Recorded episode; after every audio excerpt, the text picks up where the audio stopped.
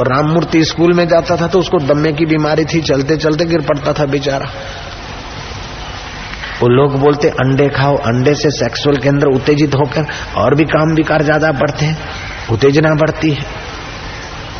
बेटा अंडा खा ले होशियार बन जाएगा। ओ प्रोफेसर राममूर्ति शाकाहारी था, ओ अंडे और मुर्गियां खाने वाला। यूजेन सैंडो विश्वविख्यात, लेकिन यूजेन सैंडो पूंछ दबा के भाग गया राममूर्ति के आगे से। ऐसा राममूर्ति महान बन गया। और राममूर्ति स्कूल में जाता था तो उसको दम्मे की बीमारी थी, चलते चलते गिर पड़ता था बेचारा। रास्ते में 1.5 मील चलना है तो 3-3 बार वो धरती पकड़ के बैठ जाता था, ऐसा कमजोर था। उसकी माँ ने सुनाया सत्संग की बातें, प्राणायाम की बात, ध्यान की और योग की बात सुनाई। वो लड़का ऐसा तो हुआ कि विश्व विख्यात यूजेन सैंडो भी उसके सामने कुश्ती के लिए खड़ा नहीं रहा। फिर राममूर्ति ने अपना सर्कस शुरू किया। वो 25-25 हॉर्स पावर की गड्डियां और यूं पकड़े, गड्डियां तो व्हील फिर दे, तेरा बाप राममूर्ति ने पकड़ा, कैसे जा सकती है। और प्राणायाम की शक्ति बढ़ाकर राममूर्ति ने फेफड़ों को इतना डेवलप किया कि पाटिया रखकर अपने छाती पर से हाथी गुजरवा देता था। और 16-16 आदमी बैलगाड़ियों में बिठाकर अपने शरीर से बैलगाड़ी पसार कर देता था। एक भैंस पड़ गई दलदल में, राममूर्ति, कई लोग टोला लगा के देख रहे हैं, बड़े बड़े मोटे मोटे। और विद्यार्थी राममूर्ति स्कूल से लौटा, देखा किसी गरीब की भैंस। वो दयालु था, तू है आर्यवंशी ऋषिकुल का बालक, प्रतापी यशस्वी सदा दीन पालक, दीन दुखियों की सेवा करने में तेरी शान है। गरीबों को सताने में तो दुष्टों अपनी शान मानते हैं, लेकिन गरीबों की सेवा करना सज्जन अपनी शान मानते हैं। अगर आराम चाहे तू दे आराम खलकत को, सताकर गैर लोगों को मिलेगा कब अमन तुझको। उस वीर विद्यार्थी ने ऐसा तो सरगस दिखाया कि दुनिया के लोग चकित हो गए। प्रोफेसर राममूर्ति कहाँ तो चलते चलते गिर पड़ता था, दम्मे की बीमारी थी। और एलोपैथी से दम्मे की बीमारी नहीं मिटती है, हिस्टेरिया की बीमारी नहीं मिटती है, लीवर प्रॉब्लम नहीं मिटते, लेकिन आयुर्वेदिक ढंग से अथवा कुदरती उपचारों से आराम से मिट जाती है बीमारी। हमारे देश में बहुत सारी आविष्कृत बूटियां हैं, आविष्कृत औषधियां हैं। और 3 अंजीर के पीस रोज भिगा दे 24 घंटे पहले, सुबह उबाल के खिलाओ जिसको भी दम्मा है, दम्मे का दम निकल जाता सी। जयराम जी तो बोलना पड़ेगा।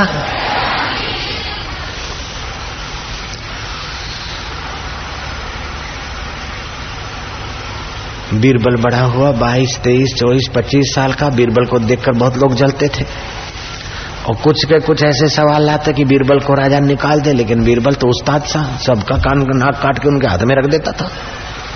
एक बार किसी जोगी के पास गए, फकीर के पास, कोई ऐसा सवाल बताओ कि बीरबल का बच्चा जवाब ना दे सके और राजा उसको निकाल दे। जोगी लोग तो होते हैं, मारा गोता, बोले हाँ ये लो सवाल। बड़े बड़े लोग भी इसका जवाब नहीं दे सकेंगे, शायद तुम भी नहीं दे सकोगे, ऐसा सवाल था। मैंने लाखों आदमियों के सामने इस सवाल को रखा, किसी ने जवाब नहीं दिया पूरा। आज तुम्हारे सामने भी रखता हूं। बुद्धि क्या खाती है, बीरबल से पूछो। बुद्धि क्या पीती है और बुद्धि का स्वरूप क्या है। और मंत्री तो चुप लगा गए और बीरबल भी चिंतित हुए। बीरबल ने कहा जहां मैं ना जहां पना, कुछ समय चाहिए। समय मिला, अब फलानी तारीख देना है, अब कल को तो जवाब देना है। बीरबल एकांत में चले गए जंगल में, पेड़ के नीचे बैठे। गुरु महाराज अब आपका शरीर तो नहीं है, लेकिन आप तो आत्म रूप से सब जगह है। बीरबल श्वास भीतर जाता है, शांति, श्वास बाहर आता है, 1, वो श्वास भीतर जाता है, शांति, श्वास बाहर आता है, 2, ऐसे 50 श्वास की गिनती करते करते ध्यान में बैठा। क्या हुआ, रब की लीला कहो, गुरु की कृपा कहो, बीरबल की भक्ति और श्रद्धा कहो। पेड़ पर से चना गिरने लगा। वो चने तो होते धरती पे, और भुने हुए चने पेड़ पे से कैसे गिरे। बीरबल ने देखा, ओ पेड़ की आखिरी डाल पे कोई लड़का बैठा है छोटा, वो चना, भुना हुआ चना फेंकता है और फिर मुंह रखता है, कभी तो उसके मुंह में गिरता है, कभी नीचे गिरता है। बीरबल ने कहा, बालक ऊपर ऐसे चने फेंक फेंक के क्यों खा रहा है? बोले, भूख बहुत लगी है और टाइम भी बहुत है, चने भी थोड़े हैं, इसलिए कुछ चने खा रहा हूँ, कुछ समय को खा रहा हूँ, कुछ भूख को खा रहा हूँ। बोले, लड़का बड़ा बुद्धिमान है, आजा लाल नीचे चल, मेरे घर रोटी पानी खिलाऊंगा। बीरबल उस बच्चे को ले आया। बोले, खाओ बीरबल, हम पहले नहीं खाएंगे, पहले आप खाओ, आप घर के मालिक है, खाओ, मैं तो छोटा बच्चा। बोले, नहीं नहीं, आप बुद्धिमान है, खाओ। मैं तो आज खाना नहीं खाना है, कल राजा को जवाब देना है। बोले, क्या जवाब देना है? बोले, उत्तर ही नहीं आता, क्या सवाल है? बोले, बुद्धि खाती क्या, बुद्धि पीती क्या, और बुद्धि का स्वरूप क्या है? लड़के बोला, छड्डो चिंता, तुसी खाना खाओ और मैं जवाब दे देना सी। छड्डो चिंता, तुसी खाना खाओ। और दूसरे दिन वो लड़का गया बीरबल के साथ और अकबर की दरबार में बुद्धि खाती क्या, बुद्धि पीती क्या, बुद्धि का स्वरूप क्या, फटाफट बता दिया। अब मैं तुम्हारे आगे ये सवाल रखता हूँ, इस सवाल का अगर ठीक से जवाब होगा तो आपको घर बैठे आश्रम के तरफ से जो भी कुछ सहायता या जो भी कोई चीज इनाम भेजी जाएगी। ऐसा मैंने कई जगहों पर कहा और यहाँ भी कह रहा हूँ। इन तीन सवालों का पूरा जवाब आज तक किसी पट्टे ने नहीं दिया। तीनों सवाल राइट होने चाहिए। बुद्धि खाती क्या है, कई लोग लिख के भेजे हैं, बुद्धि राम रस खाती है, हरी रस पीती है। ये तो भावनामय जवाब है। वास्तविक में जो सवाल उसने दिया था जवाब वही वास्तविक में है। बुद्धि खाती क्या है, बुद्धि पीती क्या है, और बुद्धि का स्वरूप क्या है, तुम भी खोज लेना। खोजोगे तो और नहीं तो जवाब मिलेंगे तो ठीक है, नहीं भी मिले तभी भी बुद्धि की कसरत होगी, बुद्धि मजबूत तो होगी। जयराम जी की। और तुम भी ये सवाल पूछ सुन लो और तुम्हारे आए हुए कुटुंबी भी सुन ले। सबको जवाब देने का हक है, छोटा भी दे सकता, बड़ा भी दे सकता। बुद्धि खाती क्या है, बुद्धि पीती क्या है, और बुद्धि का स्वरूप क्या है। फिर कुछ दिन गए और बीरबल को निकालने के लिए षड्यंत्र रचा गया। अकबर की बेगम को बहकाया गया। उसके भाई ने कहा कि बीरबल को निकाल के छोड़ो, कुछ भी हो जाए। वो बेगम ने क्या करा, खटिया ऊंधा करके बैठ गई, वो बाल बिखेर के बैठ गई। कुछ भी हो, इस काफर को निकालो। अकबर बोलता है, इसके पास इतनी सारी अक्ल है कि इसको निकाले कैसे, फिर हिंदू प्रजा में विरोध हो जाएगा। कोई इसकी गलती तो बता। वो बोले, गलती यह है कि मैं तो बाल बिखेर के बैठी हूँ रूठ के, तुम उसको भेजो बेगम को मना के आ, और मैं तो मनूंगी नहीं, और मेरे को हाथ तो पकड़ के ले नहीं जाएगा। तुम उसको बोलो बेगम को मना कर राज दरबार में ले आ, और मैं आने वाली नहीं। बीरबल असफल हो जाएगा। बोल देना, एक बेगम नहीं मना सका तो तू मेरे राज्य में रहने का काबिल नहीं, धक्का मार के निकाल देना उस काफर को। अकबर बोलता है, तू तो षड्यंत्र रचती है, लेकिन बीरबल को परास्त करना टेढ़ी खीर खाना है, चलो ये भी देख लेंगे। तो अकबर गए राज दरबार में, बीरबल को कहा कि मेरी बेगम जो है ना, जो मेरी प्राण प्रिया है युवती, वो मेरी बेगम रूठ गई है, जा बीरबल जरा बेगम को मना लाओ। बीरबल चौंके कि अपनी औरत रूठी है और मनाने के लिए मंत्री को भेजा जा रहा है, जरूर राजकारण में कुछ जयराम जी बोलना पड़ेगा। बीरबल गया राजमहल में। पहले तो दास दासी जो बीरबल के थे उनसे बात नहीं जान ली कि क्या बात है, क्या नाटक है। बाद में बीरबल ने ऐसा बुद्धि का उपयोग किया। बीरबल ने दो दासियों को, दो चार दासों को समझा दिया था, मैं बेगम के पास खड़ा रहूं और तुम्हें ऐसा ऐसा कहना है। जो बीरबल बेगम के आगे खड़ा हुआ और बेगम ने देखा और यूं जरा रूठने का ढोंग किया। इतने में वो दास दासियां हैं, बीरबल बीरबल बीरबल जल्दी आओ, जहां पना तुम्हें बुलाते हैं। वो अफगानिस्तान की जो कुमारी है, वो जो सुंदरी है, वो उसके बिना जहां पना नहीं जी सकते। वो गुण संपन्न है, वो बुद्धिमान है, कितनी लाभयान खूबसूरत है। अरे हाँ हाँ हाँ, वो तो गजब की लड़की है, जहां पना के लिए तो बस उसके साथ शादी किए बिना जीना मुश्किल है, मैं चलता हूँ। वो बेगम बोलती है, कौन रांड, किसको लाओगे? बोले, माताजी मेरे को फुर्सत नहीं है। ओ बीरबल सुनो भैया, ओ बीरबल ओ बीरबल ओ बीरबल तुसी सुनो।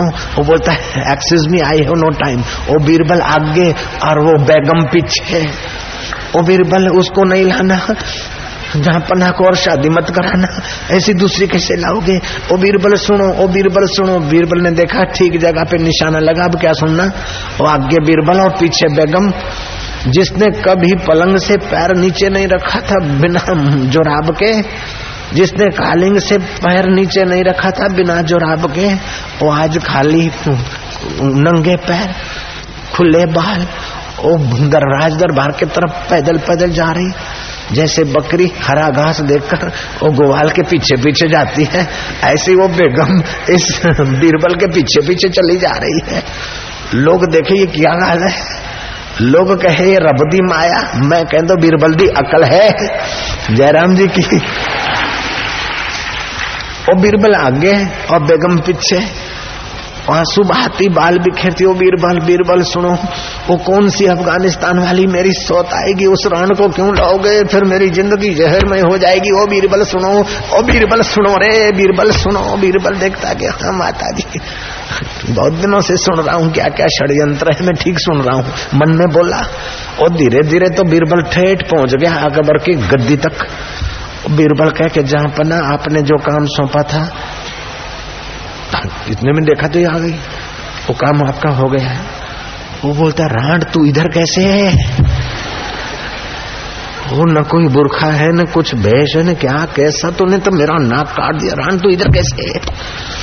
बोले, उस अफगानिस्तान वाली रांड को मत लाना, मेरी जिंदगी जहर हो जाएगी, जहर हो जाएगी, मैं मर जाऊंगी, खुदा की कसम मेरी जिंदगी। वो बोले, कौन सी अफगानिस्तान वाली बीरबल, क्या बात है। बोले, कोई भी बात है, ला के रख दी ना, यही सच्ची बात है।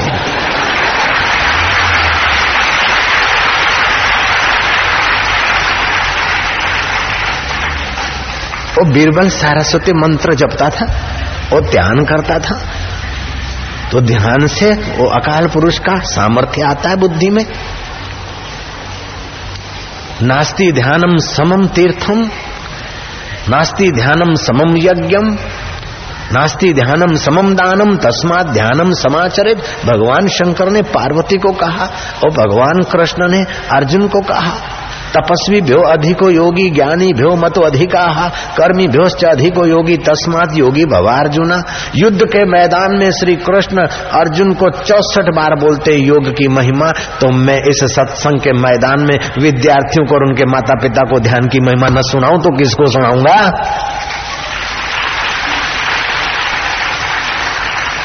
स्कूलों में गीता का पाठ और ध्यान होना चाहिए।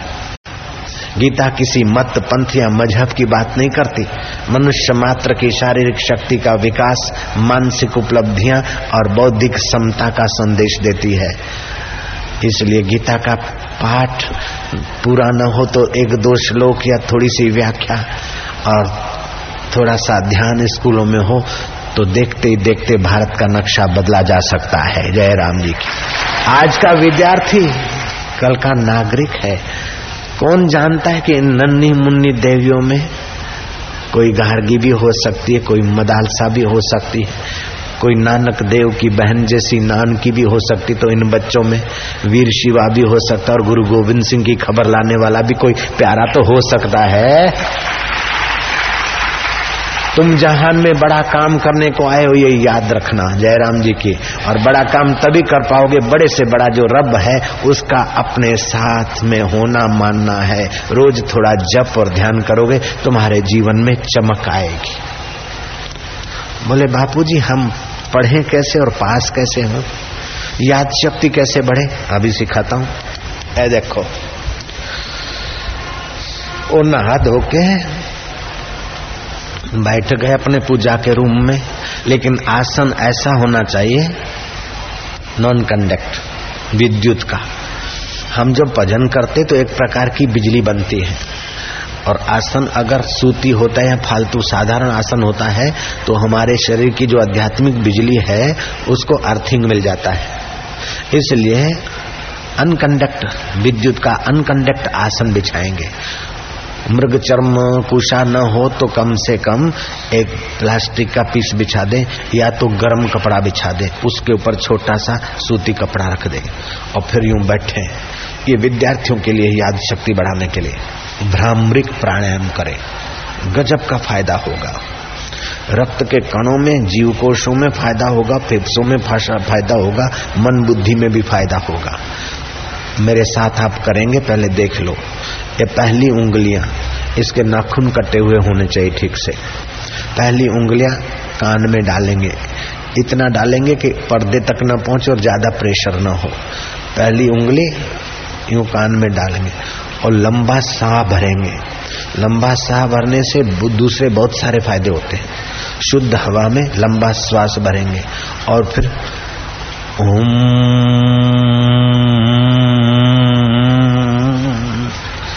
ऐसे रोज 10 बार करेंगे। तुम्हारे शरीर के जीवकोश तो ज्यादा सुचारू रूप से काम करेंगे और तुम्हारे मन में प्रसन्नता बढ़ेगी और याद शक्ति में भी बहुत मदद मिलेगी। क्या आप पहली बार सुन रहे सी जयराम जी की? वो अभी की विद्या तो बहुत बहुत आसान और छिछरी है। संस्कृत विद्या और संस्कृत का ग्रामर लोग पढ़ते थे और पुस्तक गीता का श्लोक पहले से शुरू किया तो आखिरी तक बोलेंगे, आखिरी से शुरू किया तो फिर पहले तक बोल जाते थे। ऐसे लोग याद शक्ति में जैसे 1 2 3 4 5 6 7 8 9 10 9 8 7 6 5 4 3 1 2 वो भूल गया मैं 2 बोलना बीच में। इतनी उन लोगों की गजब की गीता का श्लोक पहले से शुरू किया तो 700 श्लोक बोल गए और 700 से शुरू किया तो पहले तक आ गए। ऐसे ऐसी गजब की याद शक्ति बढ़ाई लोगों ने। जयराम जी तो बोलना पड़ते हैं। आज जरा सा पेपर है, अरे यार वो ले जाओ कपली, वो करो चोरी नहीं नहीं, वो पहले के जमाने में पढ़ने के लिए परीक्षा दी जाती थी, आजकल परीक्षा के लिए पढ़ा जाता है। जमीन आसमान का फासला हो गया, इसलिए कमजोर हो गया मत। खैर तुम लोग ये प्रयोग कर सकते, हमारे सामने प्रयोग करो। बट कान में उंगली डालो और गहरा सांस खींचो और हाथ की कोनी सीधी।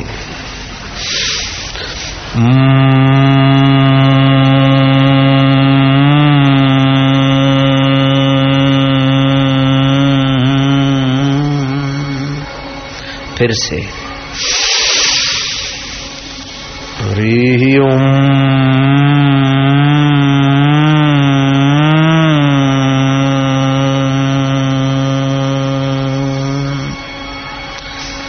फिर से हरिम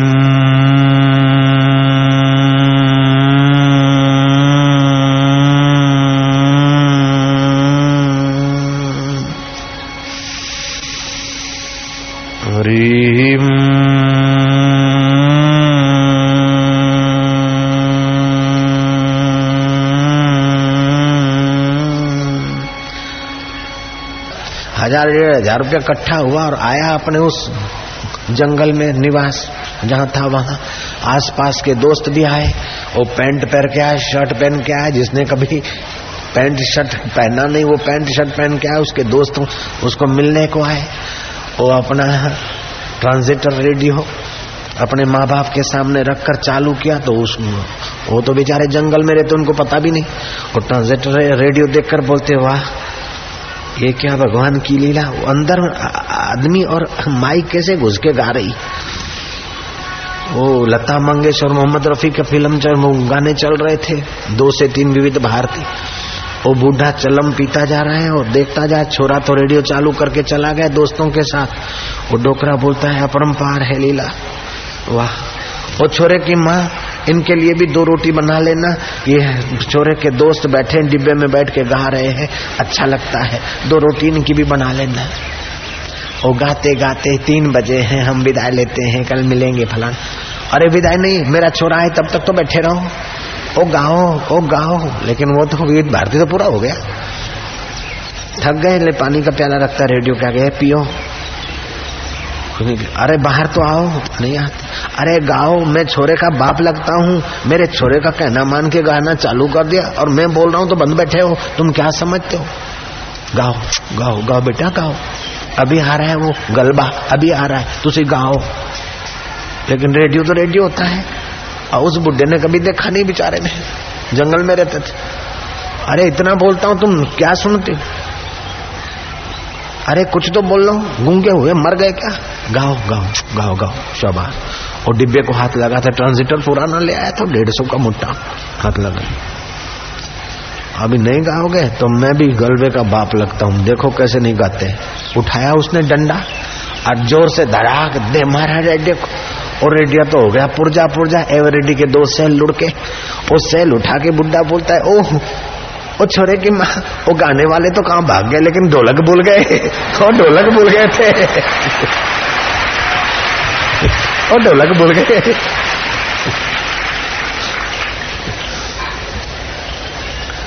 और जैसे ट्रांजिस्टर रेडियो की बात वो नहीं जानता है, तो तुम्हारी नजर में वो बेचारा देहाती है, ठीक है ना, देहाती है ना, उस सिस्टम को नहीं जानता है, तुम्हारी नजर में देहाती है।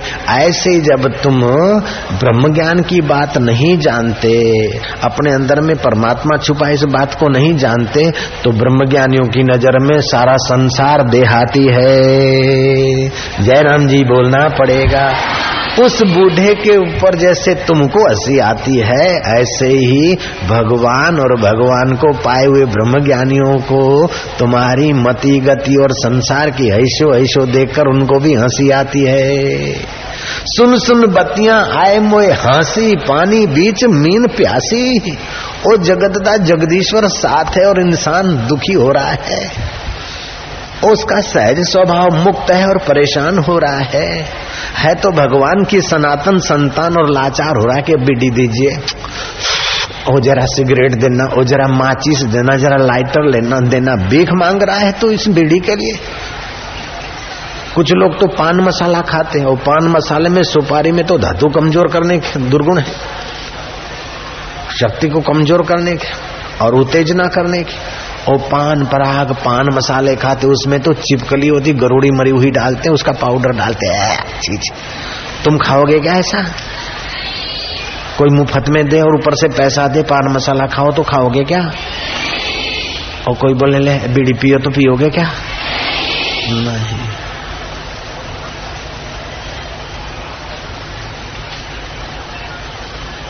और कोई दे हरी रस की प्यालियां पियो तो छोड़ोगे क्या? नहीं छोड़ेंगे। हाँ ठीक है। आदमी जब हरिओम बोलता है तो हरिओम का उच्चारण करने से अपने नाभि केंद्र के नीचे मूलाधार केंद्र है, उसमें तरंग पैदा होते, आध्यात्मिक वेव्स उठते हैं। इसीलिए गुरु नानक देव ने ठीक कहा, पय हारण दुर्मति हरण, कली में हरि को नाम निष्दिन नानक, जो जपे सफल हो वही सबका। हरि ओ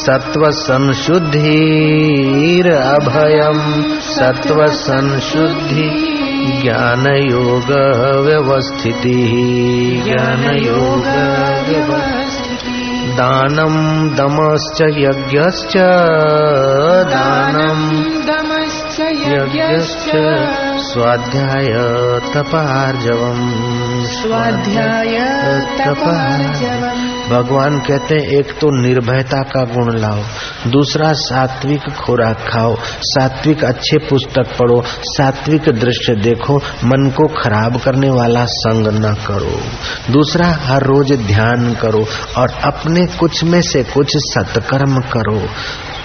दानम दमश्च यज्ञश्च स्वाध्याय। स्वाध्याय रोज करो, अच्छी पुस्तक अच्छे शास्त्र थोड़े थोड़े रोज पढ़ो। स्वाध्याय तप आर्जवम, अपने जीवन में थोड़ा तप लाओ, एकाग्रता का तप। विद्या पढ़ने के लिए कष्ट सहना भी तप है, सत्कर्म में डटे रहना भी तप है और झूठ न बोलना भी तप है। माता पिता का दिल प्रसन्न रखना और दीन दुखियों की सेवा में थोड़ा कष्ट सहना, इसको भी तप मानते हैं। जय राम जी की। नारायण नारायण नारायण नारायण। रविंद्रनाथ टैगोर का नाम सुना है ना जी? हाँ जी। रविंद्रनाथ टैगोर जापान में गए थे और गीता पर प्रवचन कर रहे थे। 10 दिन का उनका प्रवचन सुनने के लिए रोज बहुत लोग आते थे। एक बूढ़ा तो बिल्कुल प्रवचन शुरू हो उसके पहले आ जाता और जब तक रविंद्रनाथ टैगोर बैठे हैं तब तक वो अपनी जगह नहीं छोड़ता था, क्योंकि जो आधे में उठ के चले जाते उनका सुना हुआ सब वहीं बिखर जाता है, दूसरों के हिस्से पुण्य हो जाता है। जो आधे में उठते हैं तो उनका सुना सुनाया का पुण्य वो दूसरे के हिस्से आ जाता है, वो ठन ठन पाल चला जाता है। जयराम जी की। एक बाई का, एक स्त्री के पति का नाम था ठन ठन पाल। उसने अपने पति को कहा नाम बदलो। बोले तू ही रख ले मेरा नाम, जा ढूंढ के आ। दोस्त भी आए, सहेलियां भी आई, वो नाम ढूंढने गई। कोई माई गोबर ढूंढ रही है, बोले तेरा नाम क्या? बोले मेरा नाम है लक्ष्मी। कोई भीख मांग रहा था मार्केट में, सब्जी दे दो जरा, आलू दे दो। बोले भाई तेरा नाम क्या है? की नाम सी भराओ ताडा? और बोले मेरा नाम है जगपाल। वो जगपाल है ताडा नाम जगपाल? और माई जरा मुंह ढक के हंसी।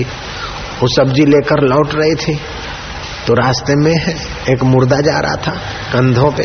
यारो हम बेवफाई करेंगे, तुम पैदल होंगे हम कंधे चलेंगे। और पूछा कौन मर गया सी? और बोले ये अमर सिंह मर गया सी। ओ हो। माई गए घर, वो फैला रखा। बोलो क्या नाम ढूंढ लाई? बोले जो नाम है मेरे आदमी का ठीक है। बोले बता तो दो भाभी क्या नाम रखे आज, फिर ऑफिस में बदलना पड़ेगा। बोले ठीक है जो है, तुम कणा प्रसाद खा लो, मूंग जो बनाए वो खा लो प्रसादा, छठी हो गई तुम्हारे भाई की। बोले आखिर नाम क्या? बोले क्या नाम रखूं? ओ गोबर ढूंढते है लक्ष्मी, ओ पीख मांगत जगपाल, अमर सिंह तो मरतो देखो, अच्छो मेरो ठनठन पाल, अच्छो मेरो ठनठन पाल। 1200 रुपया कमा के तो लाता है बेचारा। जयराम जी की बोलना पड़ेगा। ऐसे ही नाम तो है और फलाना, नाम तो है भुजबल सिंह और चूहे से डर रहा है। क्यों डरता है? उसका कसूर नहीं है। बच्चा जब जन्मता है उस वक्त ही उसके कान में डर घुस जाता है, उस वक्त उसके जीवन में डर घुस जाता है। क्यों घुसता है, कैसे घुसता है और कैसे निकालना चाहिए वो कथा शाम को बताऊंगा। बच्चा जब जन्मे तो क्या करना चाहिए, वो बच्चा तेजस्वी होगा। जयराम जी की। सुना देवा तुमको? बच्चे के माँ बाप सुन ले, उनके दादा दादी सुन ले। बड़ा बड़ा जर्नल कर्नल भी ऑफिस में एकाएक कोई चूहा चूही जाता है तो चौंक जाता है, उस बेचारे का कसूर नहीं है। First impression is the last impression. जन्मते वक्त जो इम्प्रेशन पड़ती है वो बहुत गहरा असर रखती है। विज्ञानियों ने प्रयोग किए, मुर्गी जब बच्चे को अंडा तोड़ती है बच्चा निकलता है तो मुर्गी को उठा लिया और बतख रख दिया तो वो मुर्गी का बच्चा, माँ फड़फड़ा रही उधर नहीं जाता, बतख के पीछे ही जाता है। और बतख पानी में जाती है, बच्चा तो पानी में, मुर्गी का बच्चा पानी में कैसे जाए? फिर भी उसके पीछे वो प्राण दे देता है क्योंकि फर्स्ट इम्प्रेशन पड़ी। ऐसे बालक जब जन्मता है तो पहले में पहली गलती हम लोग कर देते हैं। तुम बच्चों को लाखों रुपए न दो तो कोई फिक्र की बात नहीं, करोड़ों रुपए न दो तो कोई फिक्र की बात नहीं, लेकिन कम से कम तुम्हारे घर जो बच्चे आने वाले हैं उनके लिए इतना तो जरूर करो कि वो जहां भी हों जैसे भी हों सफलता के ऊंचे शिखरों पर चढ़ सके। इसलिए उनके जीवन में ये 2-3 बातें धर दो ताकि वो सफल और साहसी बने।